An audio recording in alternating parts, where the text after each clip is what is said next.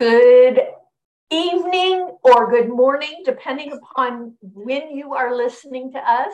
We are the Lotus Chat ladies, and we're so glad you're here today. I am I'm Laura Benson, and, and I'm Ze Ann.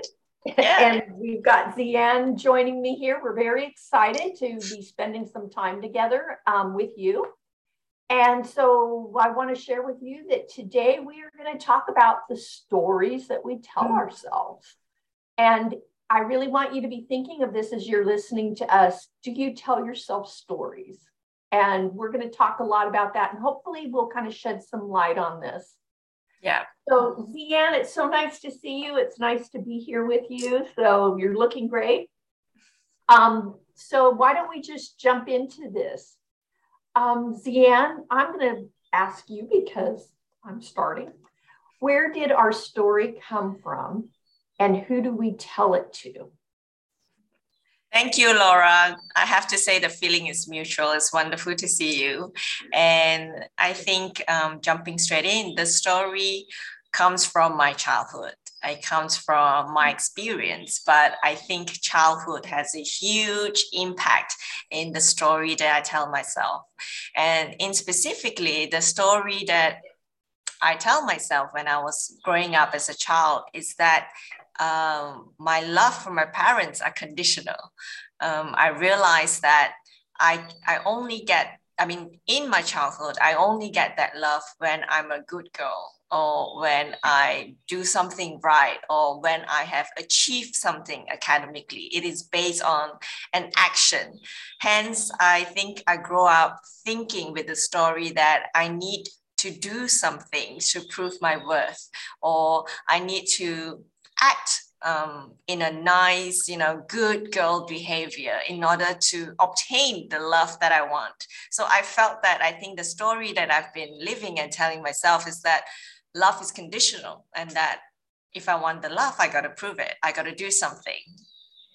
Oh, yeah, that is so beautiful. That is such um, depth. You've really done soul searching, and I love that. what about you, Laura? A little bit different take. Yes, I think a lot of it came from my childhood because you learn so much in your childhood.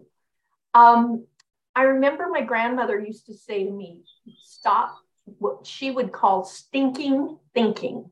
Mm. And it's that voice in your head that tells you that you're not good enough. It tells you you're not working hard enough. It tells you that someone doesn't care about you or they're trying to hurt you. It tells you it's too good to be true. It tells you you can't do something. And something that I've learned is I always wondered where that voice comes from. Well, what is it? And I've done a lot of research, and it comes from your ego. Our mm. ego is really a good thing. It, it's there to protect us. We always talk about overinflated egos. And those are folks that have really expanded the ego to really protect themselves. But the problem is they're hard to be around in the present because the ego is so great. But we all have that part of us that protects us. So, especially if you grew up thinking that it was hard, you were hard to love, mm-hmm. and that happens to many of us, then what happens is every relationship that we're in, we think we're hard to love because we learned that as a childhood problem with that theory is every moment is different from the last. So you can't look at this moment and say, oh, this is the same, or this isn't, this is the same as 20 years ago, 30 years ago. It's now you have different people involved. So the ego is a good thing. It tries to protect you, but sometimes we're not very intuitive as to if it's truth or if it's perception. Yeah, that's something I've learned. So, Ze Ann, in your stories or people's stories that they tell you, mm. do you find it easy or hard to determine if it's truth or perception? Well, to be honest, for a really long time, I lived with that truth. That's really yeah. my honest take on it. Yeah. Um, in fact, I think sometimes my actions were a lot based on that truth that seemingly true idea in my mind that I think yeah. sometimes that I need to literally prove my worth through my actions. Yeah. But I think um, doing a lot of work um, in transformation and emotional intelligence, I begin to remind myself and realize and know that sometimes my presence alone is enough. I don't need to prove my worth. Like if I get the love, it's a love. And now that I'm a mother of two kids, I'm also very aware about how I show that love to my two girls. That I love them unconditionally, regardless whether they do well academically or, uh, you know, they throw tantrums. It's just part of life, but you know, I I still love them unconditionally. Yeah. What about you? Do you think that's you know the story you tell itself is true? Mine is very similar to what you described. I used to think it was always true and lived by that voice and lived by those stories. I believed mm-hmm. I wasn't lovable. I believed that I had to work really hard to get love. I learned that I my ego told me that I had to always be on the lookout mm. to change and flex so that I could get the love or the validation I wanted. Mm. Um, it also warned me about people that I was interacting with and thinking the worst of them rather than the best of them because I'd experienced the worst. And so for me, it was truth for a very long time. And the when it became perception was when I stopped saying it was someone else's fault. When I mm-hmm. started looking in the mirror and I was okay with looking at who I was and what my strengths were, what my faults were, and being honest with myself and loving myself enough to say, you're not quite there yet in this area and you've got more room to grow in this area, then it became perception. And then it was easier to quiet that voice. But mm-hmm. until I could look at who I was, it was really hard. I have this friend who um, really wants to be in a relationship. Um, she really wants to um, have a long term committed relationship. Mm. But she keeps going through the same type of relationships with people and they dump her and she mm. can't imagine why. So she keeps telling me it's their fault. It's their mm. fault. It's their mm. fault. But she has a pattern. She's not ready yet to look at herself. And in the meantime, she keeps going through the pattern. When she wears out, the story will become clear that that she has some growth to do. And when she's able to get to perception, things will change. So I think it's always truth until we're able to look at ourselves and then it becomes perception. Yes. Okay, Ze Ann, can we change the stories we tell ourselves? Is that possible? I think it's definitely possible, uh, but it always starts to where it always starts from whether you want it or not.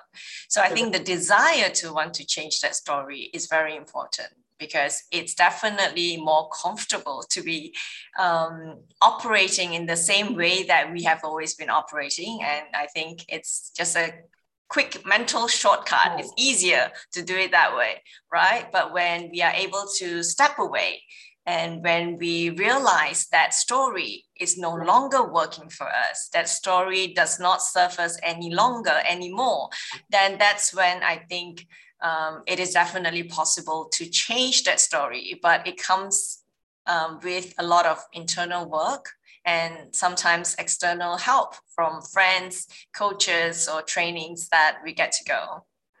Yeah, what do you think, Laura? I think it's really hard, but it's worth the work. Yeah.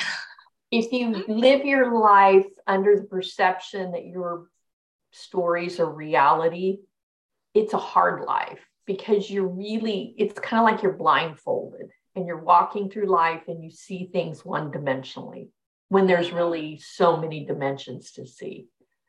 When you're able to do the hard work and really look inside yourself, love yourself, and actually reflect on who you are and your truth, yeah. then it is worth it because the world opens up and possibilities open up. But I also agree with you. I couldn't have done it without life coaches, without friends, without people who were on the journey ahead of me. It wouldn't have happened. Um, so I just want to encourage our listeners. Um, if you go to Instagram, um, look up me at Mammoth Edge Coaching, and I know Ze Ann has her um, Instagram page. We Both have videos where we talk about topics. Go ahead and check us out on Instagram, and th- that's where I started. I started with people who I really respected and who had mm-hmm. been on the journey ahead of me, and they helped me through, and we can help you through. So. Yeah fantastic and um, similarly i'd like to also reach out to women who's listening to this right now if the story that you're telling yourself is working for you you definitely don't need to change. But if that story is no longer working for you and that you know that's something tugging in your heart telling you that this is not the life that you want i want to encourage you to reach out to us um, through our instagram at the link below. And the question I have for you this week is what stories are you telling yourself that aren't true? So in the next chapter, in the next topic, we will be discussing about a new topic called writing new chapters. Aha, I like that. So if you like what you're hearing about us from Lotus Chat, our objective is to empower women um, if, uh, collectively. So we come here every week with a different episode, and you can hear it take uh, from us. If you like us, uh, click like, subscribe, and comment. And we love to hear from you. Email us on new suggestions and ideas of new topics at lotuschatworldwide at gmail.com. So signing off, I'm Ze Ann. And I'm Laura. We'll see you next week. Have a great week.